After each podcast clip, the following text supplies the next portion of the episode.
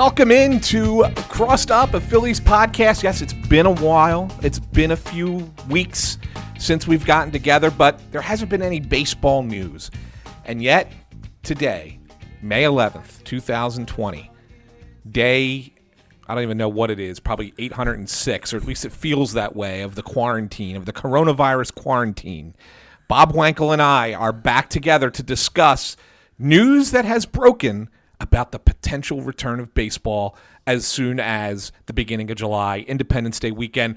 Bob Wankel is here with me, as always, here on Crossed Up. And Bob, is this an exciting day, or are we just kind of like, eh, let's wait and see what comes next out of this? Well, you know what? It, it drug me out of my gambling hole, uh, and I actually wrote a story today, so you know it must be serious. You know, that's that's the way I would look at it. Yeah, I mean, listen, man, it's it's nice to have a a pertinent physical something that you can grasp onto and say okay we have movement here. We have some news. It's not hypothetical. It's not well maybe kind of possibly we have a a situation where the owners of Major League Baseball are going to move forward and they are going to bring a proposal to the Players Association to take the initial steps to bring back baseball sometime this summer. And I don't know about you. I, I, sort of have mixed feelings about what I'm seeing after today. I think it's great that we are taking these initial steps and that there's a, a timeline in place. But I thought that the science was going to be the thing that was going to be the primary roadblock in bringing back baseball this summer. And it turns out that it might not be the science, it might actually be the money. And so you know that's kind of where we start here. It's it's great to have something to talk about. It's great to have news. You and I, you know, we, we talk about it. We text back and forth, and it's like, do, do you want to do a podcast? Do you want like what do you want to do? Do you want to talk about Vince Velasquez as the fifth starter right now? like, I, eh, you know, we don't have a season for two months. We don't have spring training right now. It, it's hard to do that. Right. And and I credit the other podcasts and I credit some of the other sites like you know, uh, Matt Breen and the guys, uh, the Daily News and the Inquirer, they do their podcast and they they look back through old games and stuff like that. Like that's awesome, but they're already doing that, and so like it's also their full time job. That's that's what they do. But like I don't I don't want to get together with you and talk about Kevin Sefcik in the '97 Phillies. You know what I mean? Like it's just I don't. They they are doing a better job of that, and that, that would be stealing their stick. So. I look at that, and uh, by the way, actually, now that I, I quickly hit on that, do you uh, follow the account, the guy that, that's been tweeting out the day by day recaps of the 93 Phillies? No, that's uh, awesome. Dude, it's an awesome, awesome account. Uh, I'll, I'll find it in a minute for you. Okay. Um, so he goes day by day. So like yesterday, Mother's Day, we're recording Monday night, and oh, that's remember, the slam Duncan. Yeah, Mariano Duncan, the grand slam in the eighth inning off of Lee Smith, and he tweets out the video, and he's he's posting stat lines, daily stat lines for each guy as the season progresses. He tweets out uh, old archives from the Philadelphia Daily News, the covers, um, at, you know, after each game. It's it's awesome. It's a great account. He actually uh, his his tag is uh, at 2008 Phils. It's P H I L Z. Um, but he changed his name to 1993 Phillies. What this guy used to do was he would tweet out the 08 season in progression day by day by day. But because of the the you know quarantine and because there's no baseball going on, he's he moved back to 93 now. And so he just posts like one or two highlights of each game. It's it's really a really it's it's a great great account. So if you're a Phillies fan and you're starving for baseball content, definitely check that out. That's awesome. I, I, I'll tell you a funny story uh, Mother's Day, 93. I'm 19 years old at that time. And we were getting ready to go to a family dinner. And my dad and I were in the basement. And we used to have a uh, coffee table with a with a glass top. And Mariano Duncan hits that home run. And I jumped up and I kicked the the uh, um, the coffee table as I jumped up, and it kind of went up in the air a little bit towards where my dad was and he was so excited when he got, he kind of was pushing it back down as it as it was coming up toward him in his excitement, and the glass shattered. My That's mother, awesome. my mother lost it. Like she That's was like, awesome. she's just yelling down the basement. What the hell is going on down there? But we were going crazy when Duncan hit that grand slam off of. I was uh, I was in second grade, and and this isn't to be like, oh, you're old and I'm young, but I was in second grade, and you know how that is. Like, yeah, do I remember the Phillies before that? Absolutely, I do. Of course, I do. But that was like the first moment where I I saw something and I said, "This is awesome," you know. And like you hear Harry Kalas's call, you see the fans going crazy. And they were off to such a good start that season at that point. They had to be like 23 and 7 or something like that. And he hits that grand slam, and you just knew. Like, you knew that that team was different. It wasn't just that they ran off all of those wins in the beginning of the season the way they did, but it was just like how they won the games. Like every night was crazy. Like somebody, it was a different guy every single night doing something unbelievable that would propel them. Like it was the Milt Thompson robbing a home run at San Diego early in the year. You know, like Yep. it, it was just something every night. And uh, a quick little story about that. You know what I really remember about that season? This is when I, I truly became a, a Phillies fan. It was towards the end of May, and they were on PHL 17 at the time. But when they weren't on PHL 17, they were on Prism. And you know, every time they were on Prism, like we didn't have Prism, so I couldn't watch a lot of the games. And you know, I was getting like straight A's on my second grade report card, and it was getting towards the end of the year, and I was like in tears the one night because they were on Prism and couldn't watch the game. So my parents were like, "Hey, are you gonna watch the Phillies tonight?" And I'm like, "I can't. They're on Prism," you know, like, and I'm all upset. Oh, my dad goes, why don't why don't you try to turn it on? And I'm like, we I can't, you know, like we don't we don't have it. And he's like, just try to turn it on. So we turn it on, and it's the Phillies, and they're playing the Expos at home. And the first game, Pete Incaviglia hits a grand slam, and I'm watching it on Prism. It was awesome. So and your like, your pa- your parents got you Prism to because watch you did well in Phillies. school. Yeah, to watch the. yeah. That's awesome. That's Yeah. pretty cool. And like from there on, you know, and I'm thinking like it's always going to be like this, you know, like little eight year old me is like baseball's fun and the Phillies are good, and you know, little did I know after October of 1993 that I would be eating shit for 11 years or 12 years. Or, that's a great story though. Yeah. Yeah. So I Yeah, mean, I- so yeah, like that stuff's great. Like that's that's awesome. But you know, you and I were like, come on, give us something that we can really talk about here. You know, give us something in, in 2020 that we can kind of digest and, and break down. So today was a good day that way. Yeah, no, it it was, and and yeah, I guess we do have to dive into the um, uh, the financial end of things that could be the hiccup here. But before we do, I want to say this, and you know I'm a traditionalist, right? You know I like things the old way. You know I like things. I, don't like to see the, the potential changes in baseball.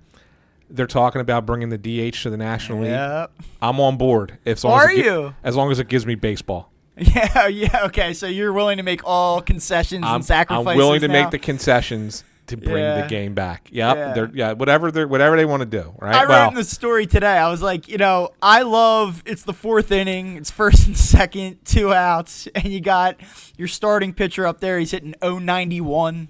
He's just flailing away helplessly. Like Yeah. I love that. I really do. I think it's. I'm with you. Like I'm not like new school in that way. Like I like the analytics, and I I kind of have, have taken to the the new wave of baseball, but. I'm with you in the sense that I, I love the the pitcher coming to the plate. I like the strategy, the way it forces the manager's hand. Um, but I, I, I hear you, and I do think that this is kind of like an inevitable change. This has been coming now for a couple years, and and I think I think it's permanent. Would you agree Yeah. with that? Like Oh, I don't yeah. think we're ever going back. no, because if the if the players association agrees to it, it's a it's a job. It's a new job, right? For for for, f what 15 players um, that they probably wouldn't have had otherwise. And uh, yeah, they're going to just basically sit there and, and say, "Well, you got to keep this in moving forward." And I think that the, I think that the owners want to keep it in. I don't think that they. I think that they decided long ago that this is something that they wanted, and this is the perfect opportunity to get it included. So they're going to expand the playoffs to 14 teams. Which, okay, whatever. I mean, I'm in. I, whatever you want, whatever you want to do for this season. Except and what I wanna do I don't- later in I don't wanna go show- with seven inning games. What I want to do later in the show is kind of, I think where we should start is kind of say like all right, what do we think is going to happen here? Like, are we going to get to a starting point of baseball this season?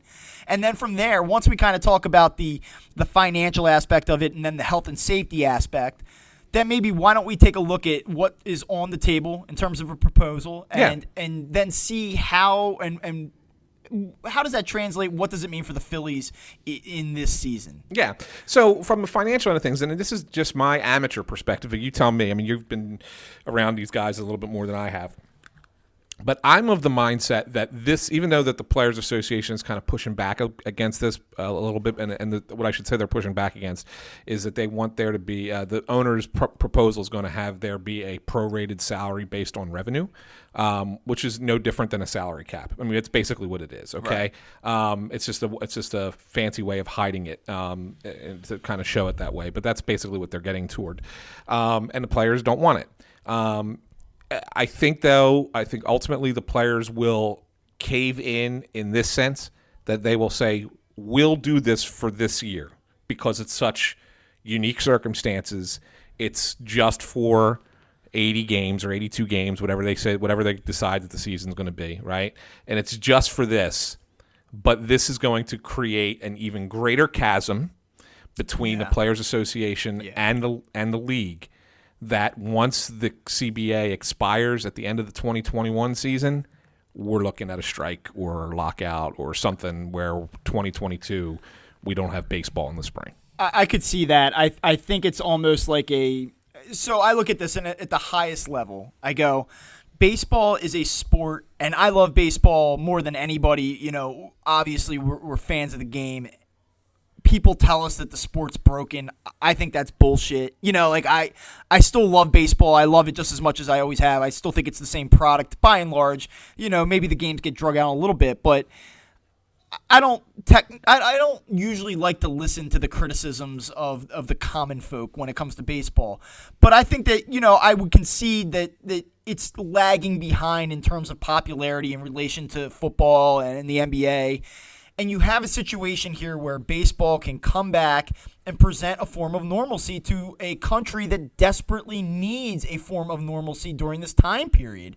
And so, from that level, I just cannot possibly see if we get to the point where it's it's deemed safe to play that they don't come back. I mean, Right. could you imagine? You talk about the the harm that was done during the strike of 1994, and what that did to baseball and how it struggled in the mid 90s until the McGwire Sosa year brings things back. If these teams, eh, if these owners and these players can't get on the same page in the middle of this pandemic when the country's looking to baseball to come back and, and give us something to cling to, I- I just. I feel like the harm would be irreversible at that point. Yeah, no, they they that's why I think ultimately there's going to be uh, you know, I, I I think that the owners were smart in putting this out the way they did now, saying, "Hey, look, here it is. We want to play July 1st. Take it." You know, and the players' association, if they try and fight it, then they look bad, right? And, and not only do they look bad, but the, the other aspect of this is there's going to be a lot of guys that want to play, right? Like there's guys that just want to get out there. They they feel like, hey, I need to start my careers, or I'm in a good spot. I think I'm going to perform well this season. Like, let's get it going. So I think you're going to have that groundswell. But the other aspect of it is too, the, the owners have the leverage in the sense that, do you want a little bit of money, or do you want no money? Right. You know, and at the end of the day, like I do in a way I feel for the players because they made the concession of, hey, we'll go for the prorated salary based on the amount of games played. Like they came to that agreement already. But the problem now is with the additional revenue streams not being there at the gate in terms of merchandise, concessions, and then ticket sales, the owners want them to absorb an additional hit. And I understand why the players are basically saying buzz off. We're not interested in that. Like I get the player stance, but at the end of the day, what what do they have to stand on? You know, and that's why I think that the players ultimately will budge. Yeah, I mean, I think that you might see the one good thing is is that they don't have to really agree to this for the next, you know, whatever few weeks, right?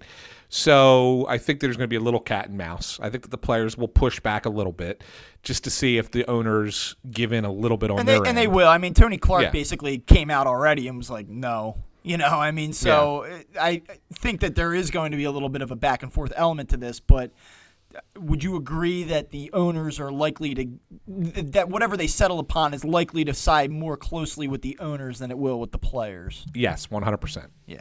Yeah, and it's just going to, and, and, the players understand, and they, you know, they realize where they're at. But that's why I said, like, I, I think that they're going to look at this and say, we're gonna we're gonna suck this up, and we're gonna take a shitty deal for 2020 just to get the game back out there for the fans and for themselves too, but for the fans. Right. Okay, but the, if the owners don't show some gratitude for that and and start giving, you know, when they start negotiating the new CBA, start to give the players some of the things that they want, there's going to they're going to walk away for the 20 before 2022. And that's that's what I think is ultimately going to happen. And I think that baseball is going to take a big hit then um, uh, off of this. So I think that there are some far-reaching problems that are going to come out of this. And it's just, you know, it's, it's going to be about greed and, and who's more greedy. That's what it's going to come down to. And here I thought that the primary roadblock to having a baseball season this summer was going to be the coronavirus and the health and safety concerns surrounding it. And it, you know, I guess we're in agreement that they will ultimately clear this financial hurdle. Uh, assuming that they do, I mean, this is this has been the thing that we've talked about now for for weeks and and months at this point. You know, I guess I guess my sense is will there be Major League Baseball this summer? And and my guess would be yes, that there will be. I, I kind of want to take your pulse though. Do you believe that they're going to be able to start and, and get to completion without incident? Yeah, well, well, let me re, let me back up when you say without incident, what does that mean? Does that just mean? Uh, all right, let me. Uh, because I think saying with without a meaningful stoppage. You know, like yeah. are we going to look at a, a, week to two week delay mid season because because things are hitting the fan again here, or no? You know, I, I, you and I have like kind of like we've talked a little bit like off. You know, not off the record, but like through text messages and group messages, right. and like I kind of know where you're at on this whole thing. Like, I would say like on a scale of one to ten, like if if ten is Kyle Scott, like you're you're like a like a two, maybe a three. Like I know that, and not that you're downplaying the significance of what's happened. Right. You know, I don't want to give anybody the the wrong impression, but no. you you seem to be more on along the lines of like, hey, it's it's time to you know get yeah. going here. We did our we did our part, and we still have people that we have to protect, but at the same time, the, the, majority of us can get back to doing what we're doing. Um, and and yeah, and I understand baseball has to come back with restrictions, and you know, you know, start if it has to start with no fans. That's fine. Maybe by September you can put you know five thousand people in the crowd. Who knows? Um, you know, but whatever the case might be, I, I yeah, I do I do think it it it will happen. I think it will start beginning of July. Um, and looks like Trevor Plouffe was correct, despite the fact that everybody tried to make him out to be uh, uh, somebody who was, you know, yeah, it was a big win for him. Promote his own thing, but yep. uh, look, I believed him. I, I, I, I, the guy didn't ever come across to me as someone who, you know, was just kind of going to throw something out there and hope it sticks. Like this guy, this guy who was in the league as recently as what a year and a half ago. Like, yeah uh, he, you know, when he says there are people telling me that this is what they're going to do, I'm going to listen to him, right? If he's wrong, then all right, fool me once, shame on me, right? You know, um, but uh, so I, yeah, we're going to start July 1st or July whatever that weekend is, Fourth of July weekend.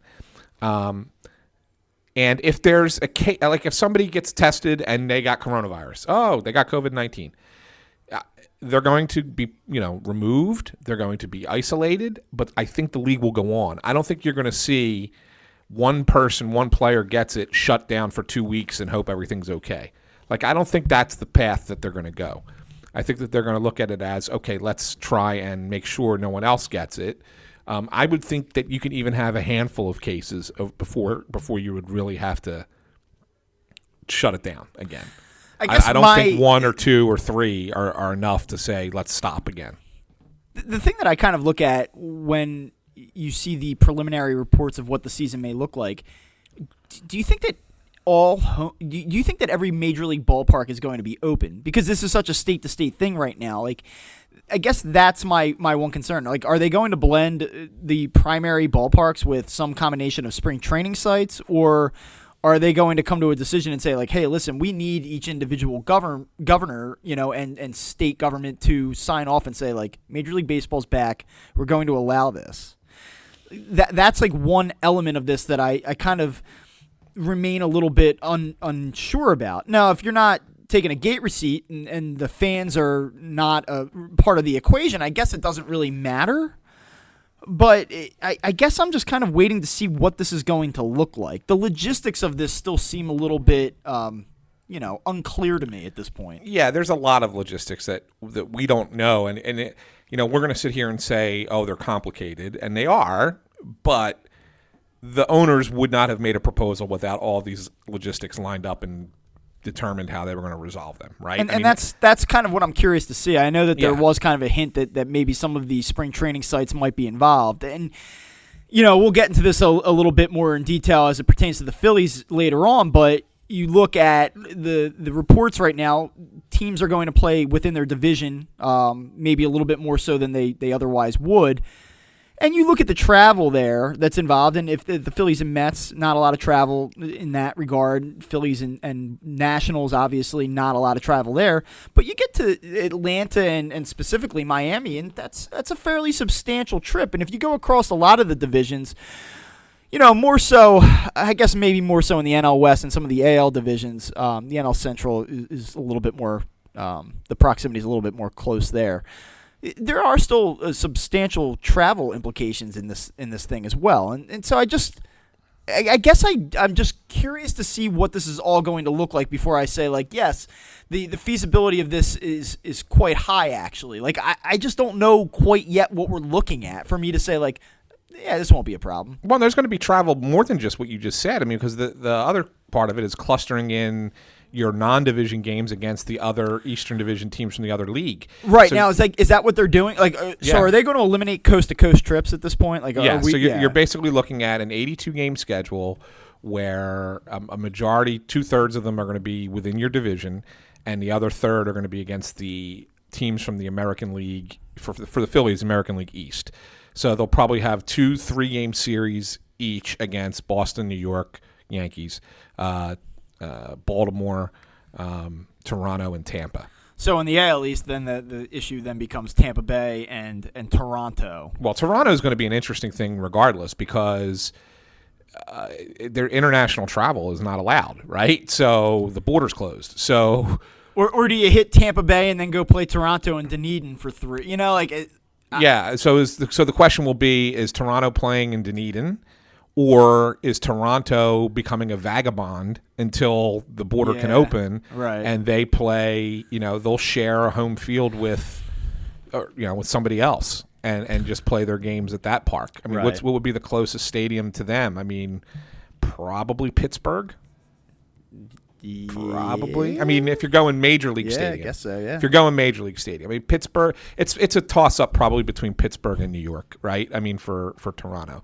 I mean they could technically. There is a minor league stadium just across the border in Buffalo, so they could be in the United States um, and be relatively close to to home. But it's you know it's not a major league stadium, but it's got major league dimensions. So I mean, Was it the Buffalo could play there. uh, the Buffalo Bisons? Is that is that who they'd be yeah, playing at? Yeah. yeah, I mean, so that's a, I mean, to me, I mean, that's the they're the one team that I I don't have a real feel for what's going to happen. But Right. sure, I mean, they can go to Dunedin, they could play in Dunedin, and then you you know when you have to do your South Florida road trip, you play Toronto, Tampa, and the Marlins nine games in a row, Yeah. right? And you just do it down there.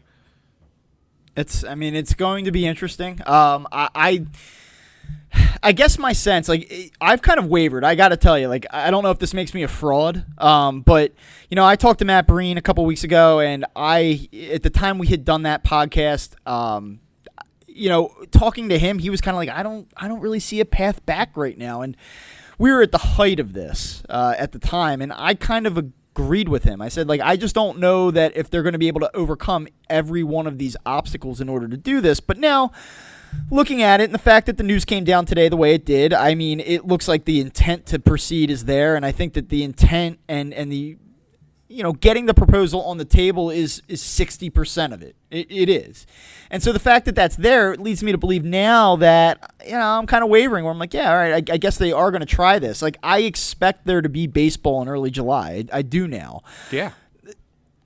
I'm not quite as confident as you are the fact that, that, that they're going to be able to start and then stop without, like I said, without incident, without major disruption. Like I just don't know, you know, and and that's the thing. And I, I guess from more of like a taking a step back and, and forgetting baseball for a minute, it just seems like every day you you kind of you sit down and you hear something positive and you say, okay, we're making progress on this front. Numbers are declining, the the curve is slowing.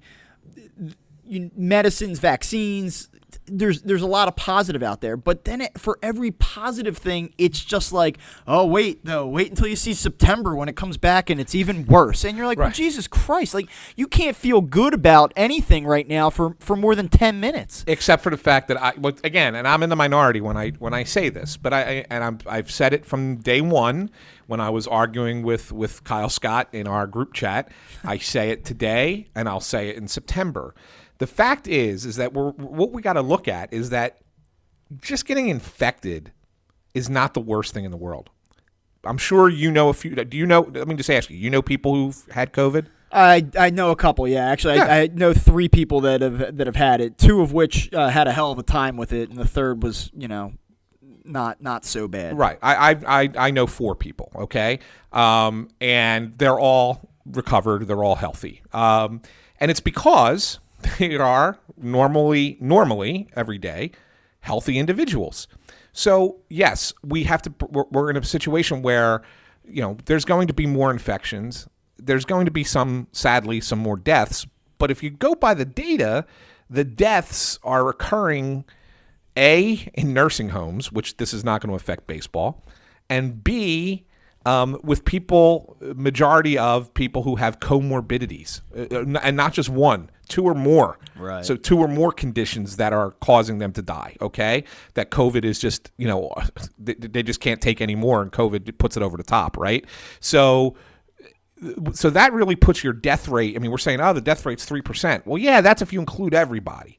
But if you go back to just your normal healthy individuals, your death rate is probably 0.003 okay? Which is what which is what and, and the data is out there. This is not i'm not just throwing numbers against a wall. This is legitimate data. This is coming from the same sources that everybody else is looking at okay? So if that's the case and, and that that data is correct and whether whether you want to you know there are people who don't want to believe the data there are people who do you know uh, swear by it whatever who whatever your reason rationale is. But let's just say for kicks that that data is correct.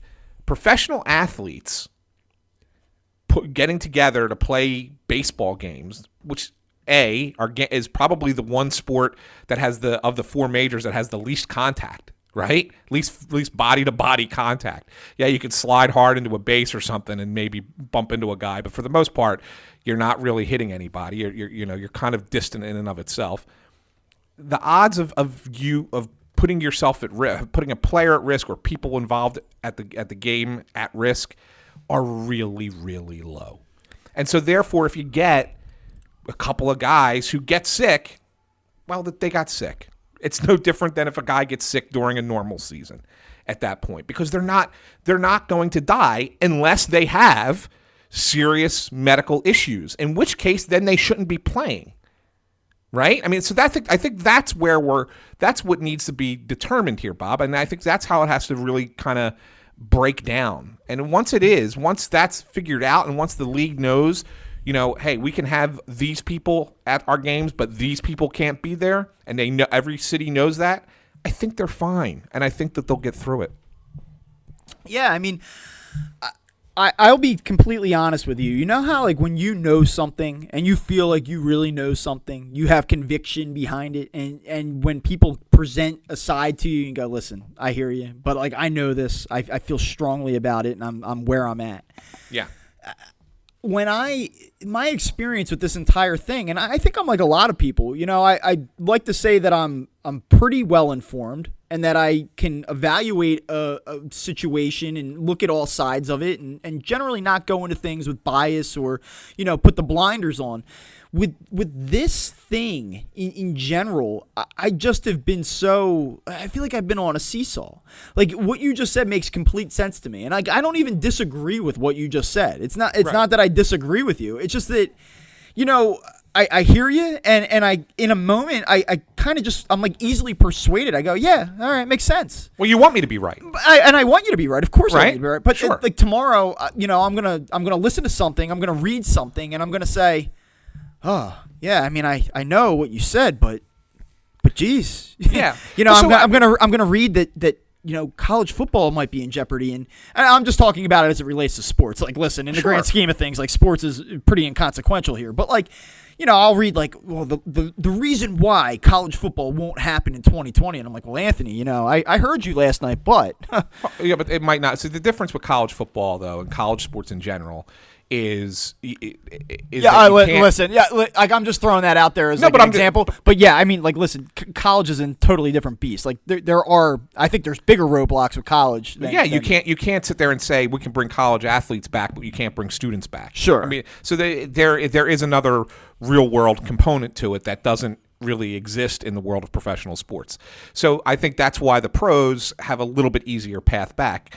And whether you know, and yeah, sure, it would suck if college football is canceled or move. Although I read something today where they're talking about making it a spring sport, which is you know that would be interesting. Um, but nevertheless, I mean that I- think that pro sports can, is going to find a way through. Look, they're they're all ta- they're all plowing through. I mean, the NFL the NFL's kicking off on September 10th. Like, And- it's and- happening. and, and the best part about the NFL, this is this is how arrogant and cocky the NFL is.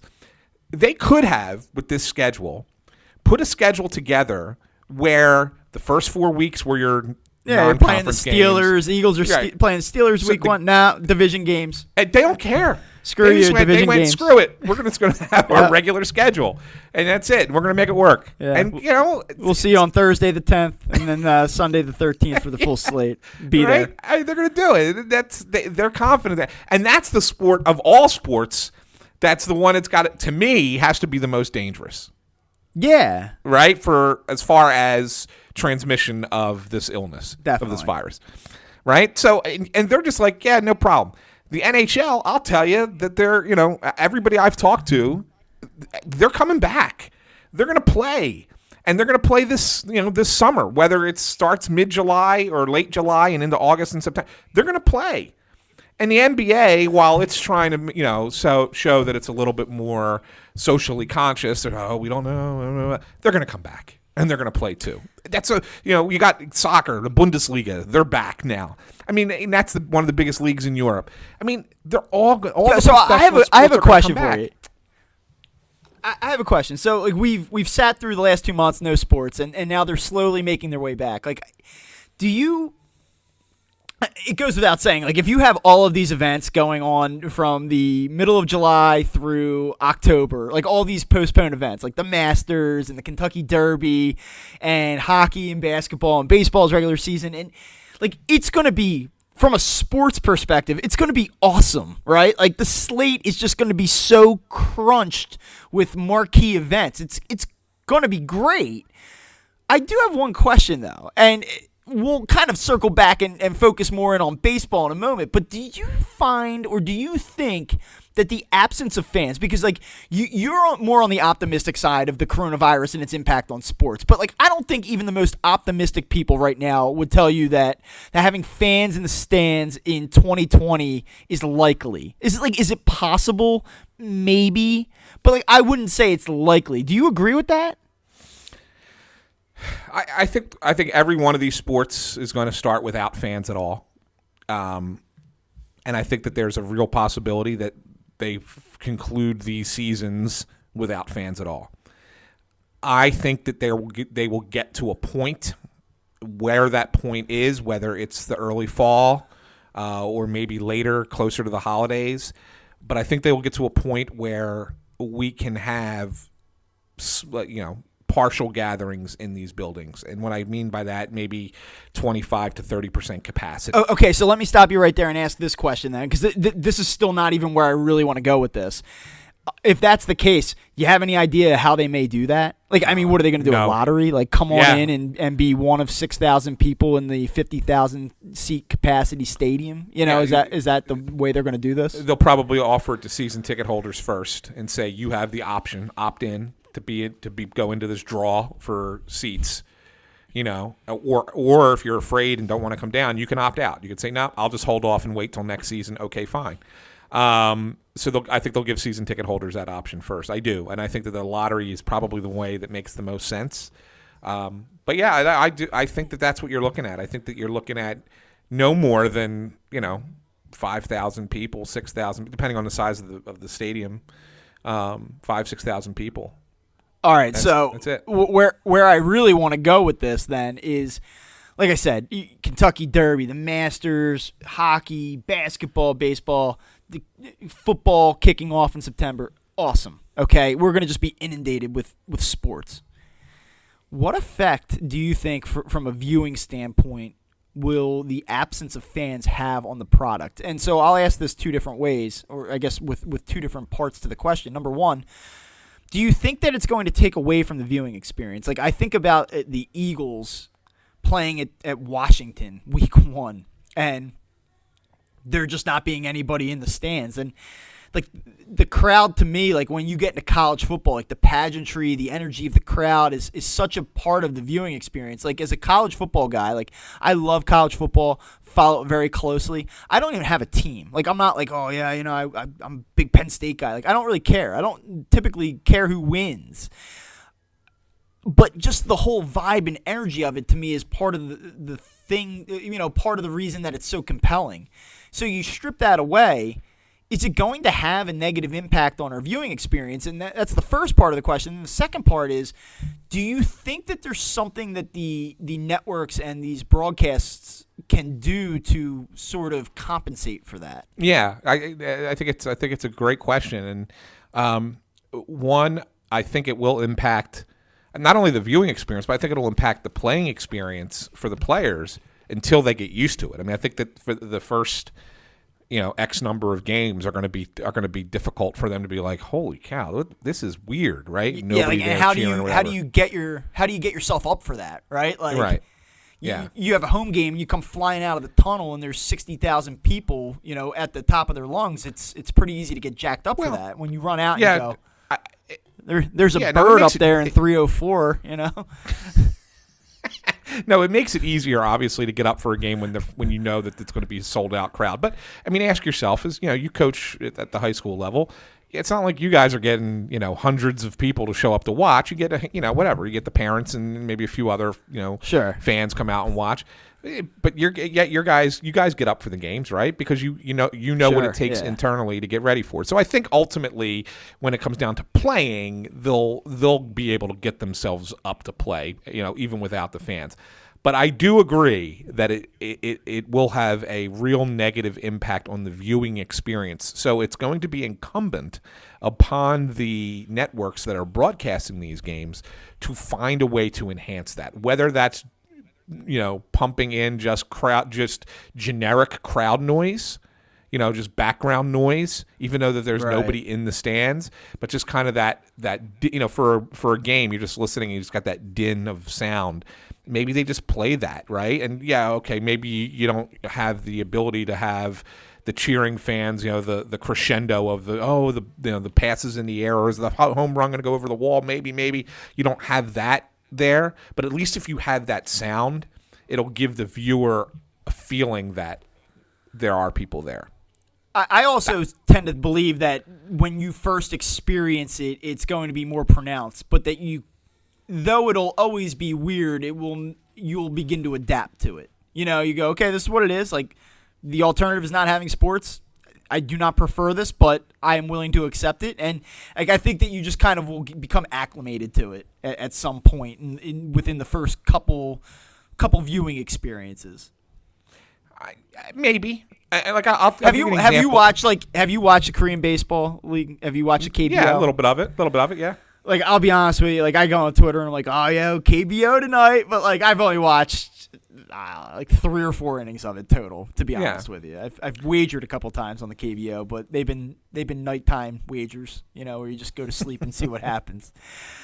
Successfully, by the way. Yeah, Um, yeah, you were four zero, right? I'm killing it right now, the KBO, so you know what's about to happen there. But it is weird. Like you see the highlights and, and you see the cardboard cutouts and stuff, and you go, "This is this is weird." I mean, it really is. yeah, I don't know. If, I don't know if we'll go to that. Yeah, I. I would hope that they don't do the cardboard cutouts. Yeah, no, I think it's a little much. Um, but uh, no, I, I do. I, I do think that the, it's going to be unique, and I don't know if we'll adapt. I, I'll give you an example. They did. There was an experiment when I was younger. I want to say this was. I want to say late '80s. I'm to guess. I I could be wrong. It could have been later than that. Um, they tried. I forget who it was, but they tried an experiment where they did. It was a college football game, and they did it without broadcasters. They wanted to see what the viewing experience was like to watch an entire game without broadcasters. And it was awful. Like you know, you watched and you you you know saw what was happening, but it was just the so, it was just so awkward and strange. And even as the whole and it's a three hour game, and even as that game wore on, and you have people in the stands and they're cheering and the camera angles and the replays, it's all happening. Just no no play by play, no color an- analysis and you just like this was terrible and they got i forget who it was that tried it was cbs or somebody they got panned pretty bad they got dragged hard for- Yeah, I don't remember that. it. That's a little bit before my time, but I don't recall that at all. That that does not sound like a good idea. I'm not sure why that didn't get that didn't get cut before it made it to air. right so it didn't it so that it never happened again and so i i think that you're looking at a situation here where while we might have to endure it after once or twice, people are going to be so annoyed by it, like, "You got to give me something. You got to, Yeah, yeah. we got to, we got to have something." And that's why I think that you might, you might get the pumped in crowd noise because I think, I think that the fans won't adapt to it. I don't think that they will appreciate it. They might even turn it off. In all honesty, That's interesting. Yeah. Um, I, I guess for the sake of before we move on to the Phillies, like I, I want to get into the Phillies a little bit, and I, I want to keep this within the hour to hour fifteen range. Um, yeah, we, we were talking before we came on a little bit about like so what will the media look like when when covering these games? And so you said to me like hey do, what what's going to happen? Are you going to go down there? And I'm like well I I hope to you know? I mean that's kind of where my mentality is right now. I don't want to you know take anything for granted here, but I would imagine if the media is invited to the games that I will be. I was I was granted full season uh, press credentials this year. And I guess it does kind of remain to be seen what that will look like. I mean, on any given night, there's anywhere between 20 to 40 people, depending on the game, uh, in the, the traditional press box at Citizens Bank Park. I don't foresee, even with the, the windows open, I don't foresee them doing that. Um, I, I don't think that that'll happen, at least in, in the beginning. So like, what's the alternative to that? Do they they space us out in in an upper level? Like, do they do they put us in like section like three hundred four? Like, how how do you do it? You know, like, So- and that's that's going to be really interesting. Like, I don't know if they're going to cut down on media allowed there. It's not like that the Phillies. I don't I don't mean this like in an insulting way, but they're not the Eagles. Like they're not drawing the same amount of reporters. So it's not that many people. So it's going to be really interesting to see. Like, do they just kind of spread spread us all out through in, in the stands, and everybody gets their own section, or what? Yeah. Um, so I would think that at least while there's nobody in the building, that you guys could be on that, um, you know, the Hall of Fame level, just completely spread out. Yeah. Maybe you know, give a box to two or three guys per box, and just spread you guys out around the stadium, right? And and just put you there, and I think you'll be okay. I think it starts to get interesting when you're allowed to, if if you're allowed to have a small crowd start to show up. then where do you guys go? Then where do you end up?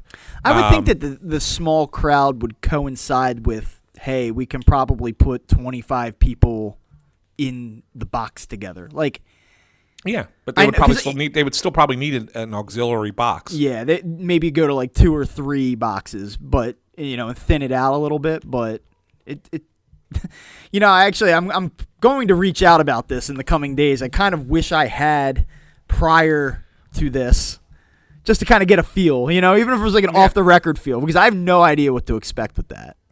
And uh, and, and neither do I because and you not, know, and so- not that like the general public really cares. Like I know the average person listening to this probably does not give a shit where I sit and Scott Lauber sits and Matt Breen sits No. and Todd Zolecki sits, but like the way that me just okay so like from a more macro level like it will be interesting to see how writers cover sports over the next 365 days you know like press availability who's available for what how are we doing our jobs like i do think that's going to be something worth talking about Yeah, no, absolutely, and and I think that that's what I was. You know, you're right. I mean, people might not care exactly where you sit, but they're going to care that you're there, that you're covering the games, that you're going to have access to the players, that you can ask questions, that we can have you know informed discussions on this podcast. I think so. I think that that And- there is a a level of care for the fans. You know what's going to be awesome? Like, there's still things to listen. Sports happen. There's things to ask about the game itself, but like,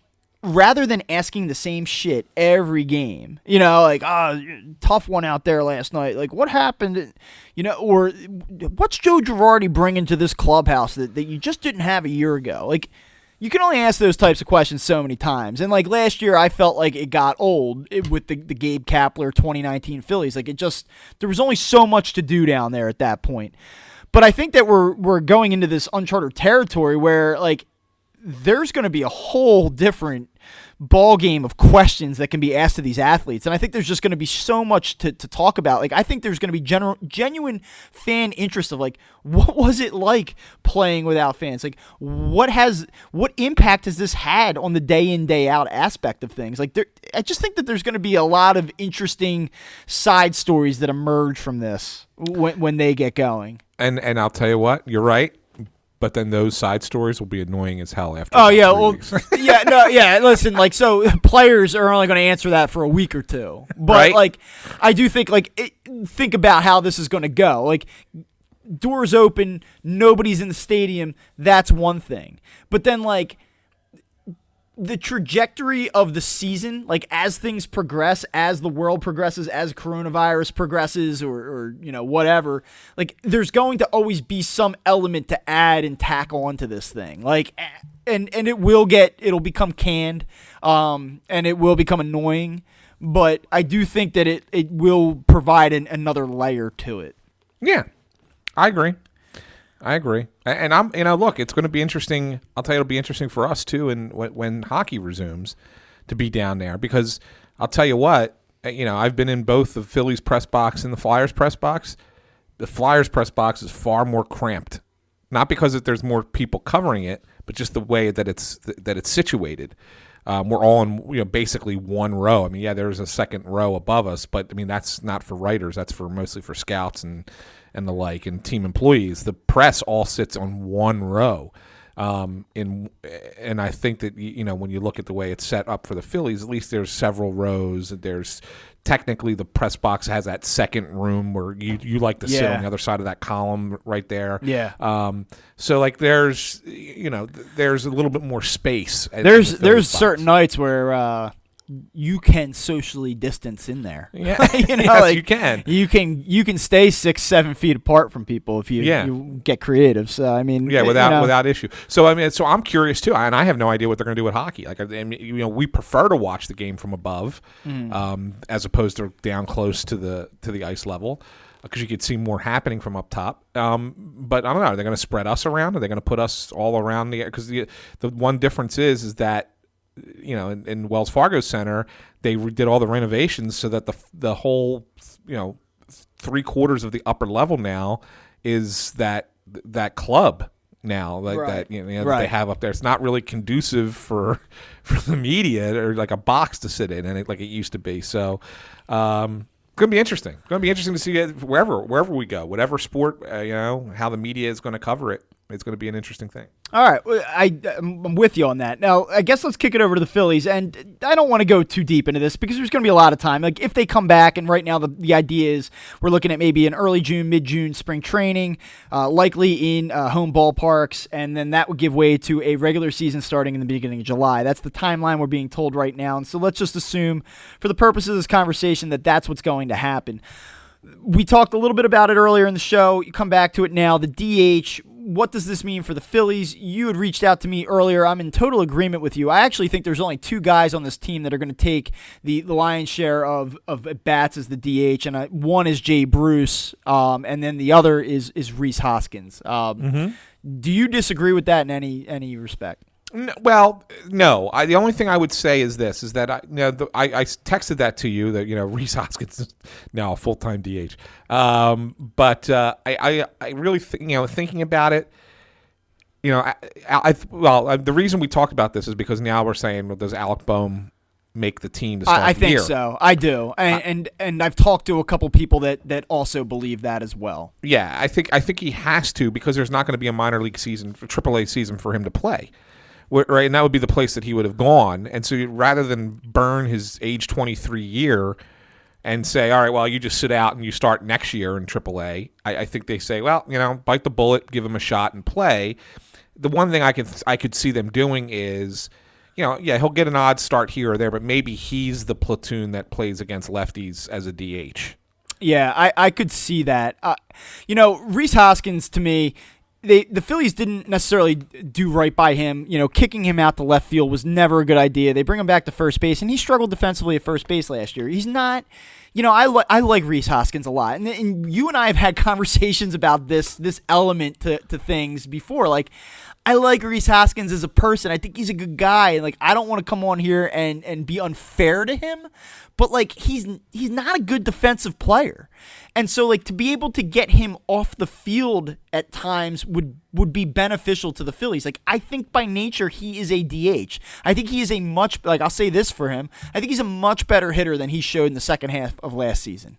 Like I expect a bounce back from him. And I know he struggled in spring training as well, but like I still have belief in Rhys Hoskins as offensive profile. I don't have as much faith in his defensive profile. I just don't. And so like here's where I wonder: Do the Phillies look at the baseball element of it, or do they look at what they they want Rhys Hoskins to be? Like they very clearly want Rhys Hoskins to be the face or one of the faces of the franchise, along with. Uh, Bryce Harper certainly, and maybe JT Realmuto. We'll see what happens this offseason with his contract. Do you take one of your guys, like one of your core fundamental guys, and and, and I guess Aaron Nola, by the way. But do you take him and say like, "Hey, we're gonna make you a DH now," or like, do, are you cutting out his legs from underneath of him by doing that? So like, in best interest of baseball, I, I think that Rhys Hoskins is a DH, but do they do that to the player and, and, the person? Like he was there with his wife at Joe Girardi's press conference. Like Rhys Hoskins matters to the Phillies. So like, how do you play that? And do you consider the human element of it at all? I, I think that I think that you know human element is important, and I think that it's probably fortunate for the Phillies that he plays the position where defense is the least important. I mean, he was he was um, bad last year. Uh, yeah, I mean, he was bad all around. He but needs to be he he needs to be better. There's no doubt about it. He needs to be better. But but when I say he needs to be better, he needs to be better to the point where he's average. He doesn't need to right. be, you know, uh, you know, Travis Lee. You remember Travis Lee, who was a great defensive first baseman, couldn't hit. Lee, yeah. He was a great defensive first baseman. Like, he doesn't need to be that, um, but he could. He just needs to be, uh, you know, a- a- passable, adequate. You know, over there. Um, if he does that, if he's an adequate first baseman, then then yeah, he plays most of the games at first. Um, you know, if you're we're talking an 82 game season, if he plays you know, 82 game, you know, let's say he's in the lineup for, you know, no injuries, 79 of the 82, and he plays first base probably uh, 65 of those 79, and DH is the other 14. I think that's probably what you're looking at. Yeah, and, and I wonder with Alec Bohm, like I don't expect Alec Bohm to play a lot of third base this year. I think when he gets onto the field, it's it's going to be at first base. Uh, unless Jean Segura stinks, you know, like I mean, and that's possible. If Jean Segura right. is a player that he was for a couple months in the second half of last year, then maybe the door does open for Alec Bohm, especially if he has success early on. But what it does is it does give the Phillies a little bit of added flexibility that they might not have otherwise had, especially in the first half of the season coming into 2020 if things would have gone on as scheduled. So that part of it is interesting. And then the reason why I say Jay Bruce is because certainly his defensive profile isn't isn't particularly strong at this point. You have Andrew McCutchen locked in. You assume that that he's going to be fully healthy when the season starts.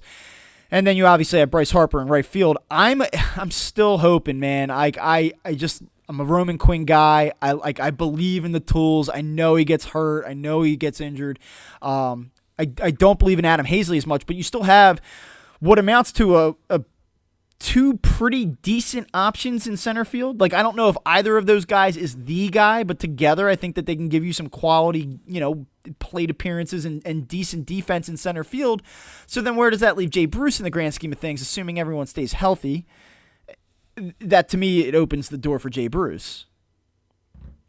Yeah. And the one other thing is with Bruce is he's I mean, really he's your backup first baseman too. I mean, he he can play. He didn't play first base for the Phillies last year because he had such a short tenure with all the injuries. But before he came to the Phillies from Seattle, he played first base. He played first base for the Mets. He played first base for the Reds. Right. So he, he has that in him. So not that he's a great defensive first baseman either, but if you want to give Hoskins a game, you want to keep them both in the lineup and you want to give Hoskins a rest, you can DH Hoskins and put Bruce at first and sure. not have to worry about adjusting the outfield. You, you could theoretically also you know, pop Realmuto down to first base as well, which brings me to a quick question here, a little over under for you. Yeah. Over under 74 and a half games. This is assuming an 82 game schedule. Over under 74 and a half games caught by JT Realmuto this year? I'll take the under, but only slightly. Okay. It's a good line, right? Yeah, yeah, yeah. I think it's probably around 70, 71 that he catches. All right. So, uh, one of the things that really annoyed me about the team last year, like I tried to defend the manager and, and you know, I thought he got too much blame, all that stuff aside. They were incredibly annoying when it came to playing the Miami Marlins and just bad teams with like low energy situations. And the reason why I mention this is because they're not going to have fans in the stands. And so like I texted you earlier and it was like kind of like a throwaway line in the story I wrote earlier today, but like if you want to look at how the 2018-2019 Phillies performed when there weren't really fans in the stands, look no further than their performance against Miami Marlins and they averaged 10,015 fans in 2018 2019, but you and I both know there were far less human beings in the stands than that number. Uh, and the Phillies sucked against the Marlins, and they really struggled down in Miami. Uh, they were 7 and 11 over the last two years combined, uh, 3 and 6 one year, 4 and 5 the other do you think that there can be anything said for the Phillies' poor performance against bad teams in in empty stadiums against the Marlins. And uh, though I did not crunch the numbers on other teams, I can tell you that this trend holds up against some other pretty shitty squads that don't draw well either. Um, is there something to that? Yes, but I don't think it has anything to do with the number of people in the crowd. Uh, you know what? Because I, I totally disagree. You know, this, I think that I swear to God, I really think that that team last year, like, yes, they struggled in other situations as well, but there was something about the identity of that team that they could not get up for those games. Like, they just, it well, didn't yeah, matter who they were facing. It was like, we're playing the Marlins. There's nobody here. There's no juice. Like, you, they talk about, like, how electric Citizens Bank Park is, which, by the way, it's not every night. But, like, I just feel like that they, they could not get up for those games. And I do wonder, like, is there any correlation between this team's identity? Because, by the way, yes, they changed managers, but it's still pretty much the same team. Is that going to carry over? Like, um, so like that that's all. Like it's just something that, that though I, I don't necessarily think that you can use this and say that it's going to be a problem this year it's something that i looked at last year i noticed it and i do wonder like is there going to be any translation? Yeah i think that, well so here's the thing I, I, you're not wrong i think that there that that is a, a, a mentality that happens and i think that when you but i think that that's more of the team being a little bit too full of itself thinking it was going to be better than it was thinking, okay, here we go. We're going to go play this bad team. We can kind of coast through this. And just so happens that they have nobody in their ballpark. That's what I'm saying. Like, you know, it, it, you could it could be an expansion year. There could have been the 1993 Florida Marlins that actually drew pretty well because they were brand new down there, but they sucked. And the Phillies might have still struggled against them even if they had a full house, right?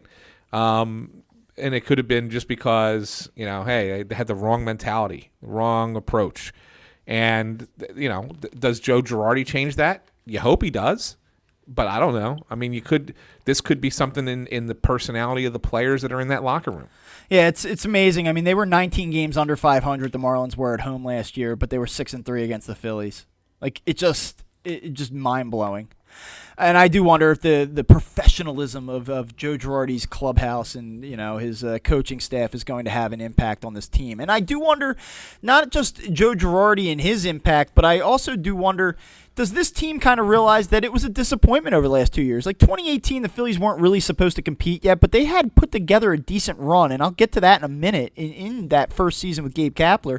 And then last year, they came in with a load of expectations and failed to meet them. So, like, is this team going to be more mature because it realizes that it fell short and was so disappointing the previous two years? And, like, what impact does that have on this team going forward?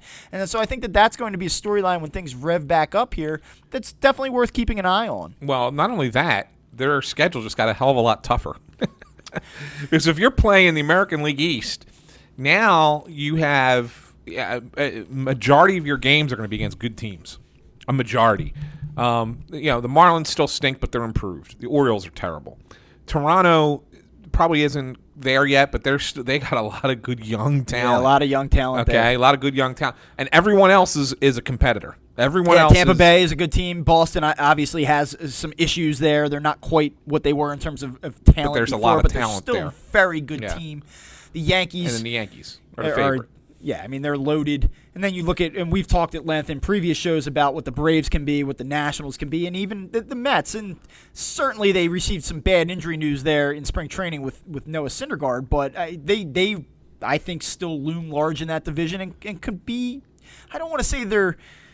I don't think that the Mets after after the Syndergaard injury are better than the Phillies, and I wouldn't pick them to finish ahead of the Phillies. But they're going to be a problem. Like they're not a the Mets in, in traditional 162 game format aren't going to be a 70 win team this year.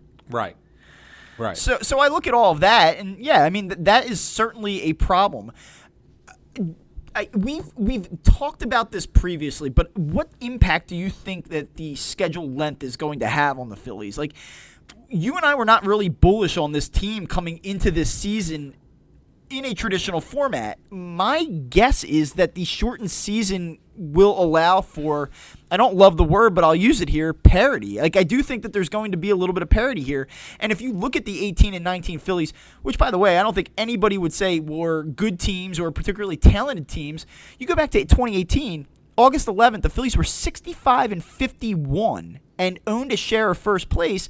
And last year, as disappointing as last season was, 38 and 29, 67 games into the season on June 11th and a share of first place. So like when you condense the season down to 82 games, like you can take inferior teams or teams that maybe aren't as talented as other teams and it, it creates the possibility for the unexpected to hold up and, and possibly sustain. Not only that, they're adding playoff teams. And you're then gonna you have go to se- you're gonna 14 have playoff you're gonna, teams. You're gonna have seven teams in the playoffs instead of just five. So i- it's going to it, you're going to get a bigger playoff, and you're going to have more parity. Yes, yes, a hundred times yes. So do the Phillies have a better chance? They do. That said, how crucial is the start of the season now? Well, Because- and and so this is the flip side of it. We can say like teams are a- able to maybe mediocre teams are able to kind of just you know smoke and mirrors their way th- for 80 games, 82 games, and and and finish well. The flip side of that is these games all have more importance now. So like, are there going to be as many throwaway games? Are teams going to be a little bit more dialed in because they realize that each game carries more weight now and they're more significant? So Well, not only not only that, you can't get behind. You don't have time to make it up. Right. That's that's what I, that's the other thing. So like you know, if you get off to your first by the end of July, you've played what twenty eight games. If you're five games under five hundred, you're you're screwed. right? I mean, you're just you, you don't have the time to make it up. You know, so that's the thing. Like you, you have to be you have to be good right from the jump, and it's certainly possible that it, teams that aren't as talented can be good that quick. Absolutely can happen, but that but it just as easily could happen that a good team gets off to a slow start and just can't recover because they don't have the time to recover. So this all leads to the the one overarching question that I have about the Phillies going into this season. We would have agreed if if the season would have started on March 26th that Matt Klentak, this front office, needed this team to make the postseason.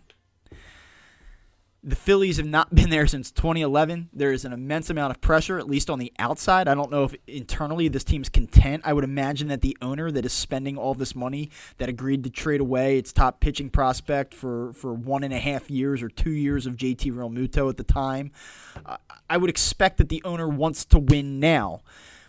Is it fair if the Phillies do not win to hold the front office accountable, or do you think that the special and unique circumstances, or to borrow a phrase from every freaking commercial on the on TV right now, during these unprecedented times, do you think that it's fair to hold front offices and GMs accountable, and, and specifically Matt Klentak accountable, if this team does not make the playoffs, especially in a 14 team postseason format? That's the key. That's the key. You could almost make an argument to give them another chance. Not that I would want to, but you can always make the argument to give them another chance if they if it was normal format and they just missed you can say, well, you know, we only had an 82 game season. We were trending right there at the end of the year. We were at a good finish to the season. We just missed out, you know, on the playoffs by a game or two. We're in, we're on the right track. But if they if they miss the playoffs with the playoffs exp- expanded, there's I think there's even less room for error now. I think the Phillies have to make the playoffs and they have to. I think now they not only do they have to make it, they probably have to win that opening round. Yeah, I mean we're getting into NBA territory here, NHL yeah. territory. Forty six point six percent of the league makes the postseason. Yeah. If if with their payroll and their expectations of what they were supposed to be when they signed Bryce Harper, traded for JT Realmuto, if they can't make the postseason this year, you can tell me about the special circumstances, unprecedented circumstances. I I just I was stunned. And, and, like here's the thing. Like I thought that that the blame fell on the manager's shoulders last year when it should have fallen on the general manager that built a flawed product. I think it should have fallen equally on the players. Uh, you know, I thought that that clubhouse last year everything got kicked up to the manager to the coaching staff. I thought there was a lack of accountability from from media and fans to the players. Like I didn't think that they were held accountable. Like I think it was just well, you know, the reason why he's not hitting is because of the coaching staff, not because he's not hitting, but because of the coaching staff. The reason why he's not making pitches is because of the coaching staff, not because he's not making pitches. Like that, I thought was was kind of weak. Honestly, I was surprised that us as a fan base, us as a media, allowed that to happen. I think a lot of players got a free ride last year. I really do. Uh, and, and, and don't get me wrong, like I I'm I've said it before, I'll say it again. Joe Girardi's an upgrade. This coaching staff should be a market upgrade. And I'm not I'm not talking about that. I'm not criticizing that. But I just think that when you evaluated the 2019 Phillies, everything got laid at the feet of the coaching staff, where the accountability just seemed to kind of skirt through the front office and seemed to skirt through the players. I don't know how you look at the 2019 Phillies and not hold that GM accountable, and how you don't hold that front office accountable. And if you come through this season and you don't make the playoffs, and and then they talk about, hey, you know, this was a special circumstance, and he's back again next year in 2021. I, I just I don't see how you can sell that. No, you can't. I mean, like, am I nuts? Like, no, you're you're not. You're not nuts. You're not nuts in in the sense that, well, you know, uh, I've said it before. I'll say it again. I I would have cleaned house completely. I would have cleaned out everybody and brought in a new general manager, new president, new coach, new coaching staff. Like I, I, I felt I felt like last year was such a disappointment that everybody needed to go. But I, I, think that this is something about the Phillies in general. Like I think that they are a loyal, very a loyal, loyal, organization, and yes, like they are. I, I guess the way that they see it is like we we see one obvious problem here, and maybe if we can just make this one change and and do as little turnover as possible. Like I, my guess is that John Middleton evaluated last season and says like, yeah, there is a real possibility that everybody involved with this thing probably should go. But I don't want to do that because that's just not how we're built. That's not what the Phillies are about. So we're going to make the one change, and I'm going to give everyone one more shot to do this, but you better do it. The only thing I'll say about that, as much as I want to believe that that's the, the mentality here, their off season didn't really. It was their underwhelming. Off, their off season did not mirror one that, that was desperate or urgent. Like I didn't see a sense of urgency about the Phillies plan this off season, which makes me wonder like is there an expectation to make the postseason? Is there an ultimatum? Is there is there a desperation?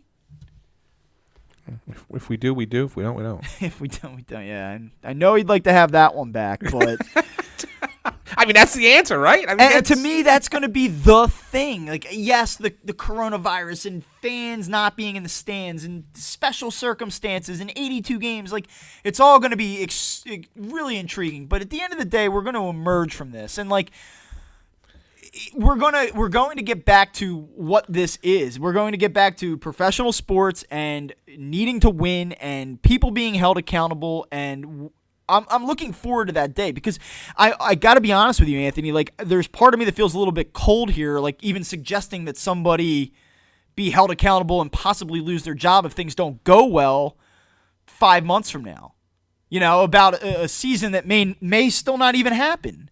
So like I, I know that that you could be listening to this right now and going like, oh man, like he's this is harsh, but I, I don't mean it to wouldn't be be, an episode of Crossed Up if it wasn't. Yeah, but like I'm talking about the hypothetical in which this season occurs, and this team doesn't make the playoffs with 14 teams. Like I'm, I'm looking forward to that day. You know, I, I want to make the playoffs, but I'm looking forward to the day that we can get back to it and say like, this is no good. We we've got to do something about this. Yeah. So, you know, so let me ask you this in closing.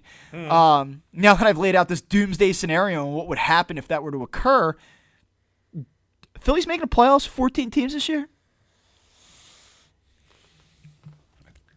That NL East is pretty tough. That AL East is pretty tough. you know.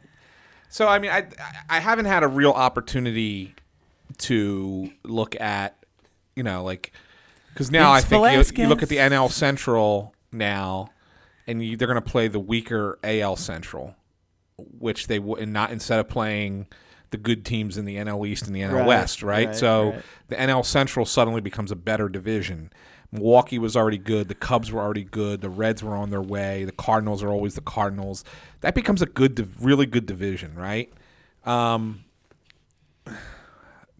I, it's t- it's a tough call. All right, so let, us just do this real quick. So you got the Yankees in the postseason. yes, Okay, you got Tampa Bay. probably yes. They won 96 games last year. You got Tampa Bay. Yeah. Come on. Yeah. Boston. Mm, no, Okay. All right. Minnesota. Yes. yeah, Cleveland. no. Wow. All right. So okay, right there, we could just stop the exercise. Do you, you have? I like the West. I like the AL West this year. Okay. I like. Right. Uh, well, Houston's so, going to get so in Houston, as much as I hate them. Oakland. You I like? think the, you got Oakland's the really good. Angels on a bounce back this Yeah, year. I, I think the Angels are in. All right. So let's go to the NL. Right. Yeah. Um. Atlanta. yes. Let me ask you the yes no as it. uh, Do you have them ahead of the Phillies? We'll do it that Yes. way. So Atlanta. Yes. Washington. Yes. The New York Mets. No, not anymore. I mean, I did with Syndergaard. Okay, so you got two teams ahead of them right now. The St. Yeah. Louis Cardinals. That's a tough one. That's a tough one. See, I, I say I'm going to say yes because I think they're going to have a better record because they have a weaker schedule. The yes. Milwaukee Brewers. Yes. The Chicago Cubs. Yes. Oh, you like the Cubs more than the Phillies right now? I don't know if Ag- I'm on board with that. Again, look at who they're going to play. I know, yeah, I know. I They're going to play yeah. six games against Detroit, six games against uh, the Royals. the Royals, six games. Okay, Against, I mean, right, Chicago's right, getting fine. better, but they're not great. Okay, so that's five teams. And then the Dodgers. You well, uh, wait, hold on. So you got the Reds. You said they're up and coming. I don't have the Reds. I don't of have the Reds yet. ahead of the Okay, Phillies all right, yet, All right, so you got the Dodgers. That's Yeah. six. And then Padres? the seventh team, do you have the Padres, Rockies, Giants, or Diamondbacks ahead Pa- of the Phillies? Padres and the Diamondbacks are right there. I mean, like that's why I think that the Phillies. God, are that's a hell of a leap, though. That's a hell of a leap for the Padres, going from 70 wins to uh, you know leapfrogging the But Phillies. it's an 82 but- it's an 82 I game know, season. I know, I know. That's what I'm saying. So like I like I look at it and I say they're going to be in the mix. Yeah, they should get in. But I, I Uh, listen. I'm going to tell you something. I'll just close on this parting thought. I thought that that Bryce Harper was headed for a top five MVP, you know, finish in the in the National League. Like I thought that's where he'd he'd be, and I think that, uh, know, it's hard to. to know how these players are going to perform. Like I actually do think, and this is one thing that, that we overlooked tonight, but one thing that I think is going to go a little bit overlooked in the coming weeks. Like there are going to be really good players that just don't don't perform well this year. Like they that you'd like to think the talent stands up, but this disruption to the to the season, to the schedule, to the flow, to the training, like there Yeah. are going to be players that just have bad years. That, that you would not expect players to have bad years. But that being said, like I just think that Bryce Harper, I thought Bryce Harper was going to be poised for a monster year. I I, I believe that he's still going to have that year, though abbreviated. I, I think the Phillies get in. Like I, I actually would say if if we just said I know divisions matter, but if we were just going one to seven hierarchy here, I think the Phillies will slot in like the five. I, I look at them as seven, eight. It's interesting. It's Yeah. interesting. Well, leave it to you to be pessimist. leave it to you to be the pessimist. I think each of the last two years I predicted them to win more games than you, Yeah. Doesn't matter. and you were closer to the final number I know, I both know. times. Yeah.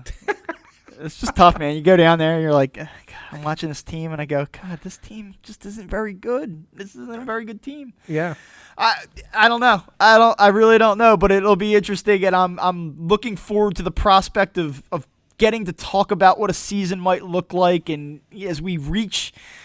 As we reach the midpoint of May, hopefully we get a green light on this season. I don't expect talks this week, and, and God, I've been wrong before, and I hope I'm wrong here, but I don't expect uh, this thing to be wrapped up by tomorrow night. Like, oh, yeah, there's a season.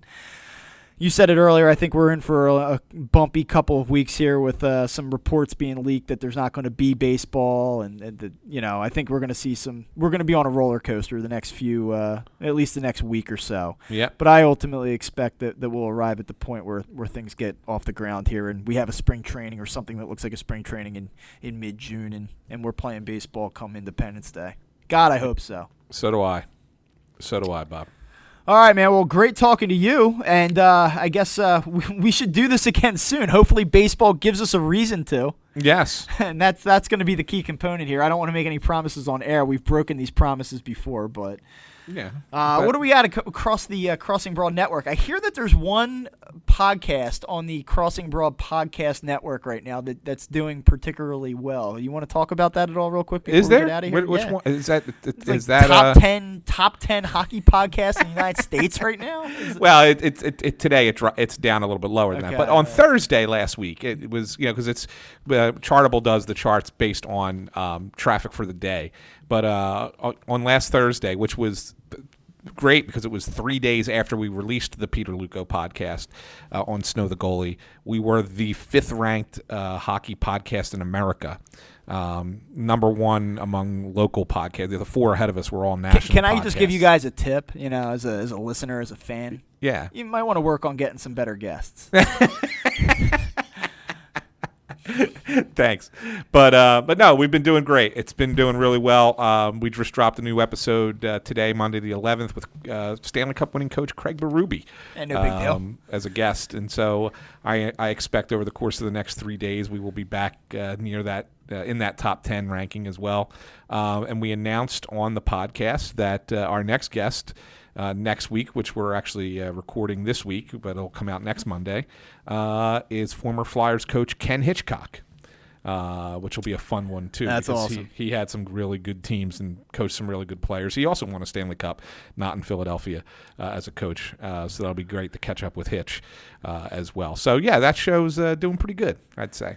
It's good to hear. You have uh, it's always soccer in Philadelphia with Kevin Kinkead, and uh, I don't even know. I mean, honestly, I think that that's kind of where we're at. We have obviously crossing broadcast that makes an occasional appearance, but uh, been away from that for a while. There's rumors that there's going to be a show this week, but believe it when I say it. Well, you got you got you got to remember that Russ is the guy who kind of like drives that engine, right? Yeah, has he got anything going on right now? Yeah, he's a little busy, you know.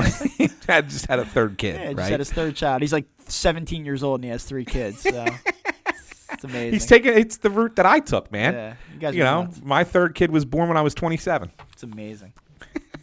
it's amazing. I'm 34 and I'm like, oh. Got married last year, so that's yeah, good. there you go. You're on your way. All right. Well, there you go. Yeah. So uh, there is a shot that that happens tomorrow night. We'll see. Uh, thank you for tuning in. Uh, for Anthony Sanfilippo, I'm Bob Wankel. This is Crossed Up, and we hope to be talking to you soon.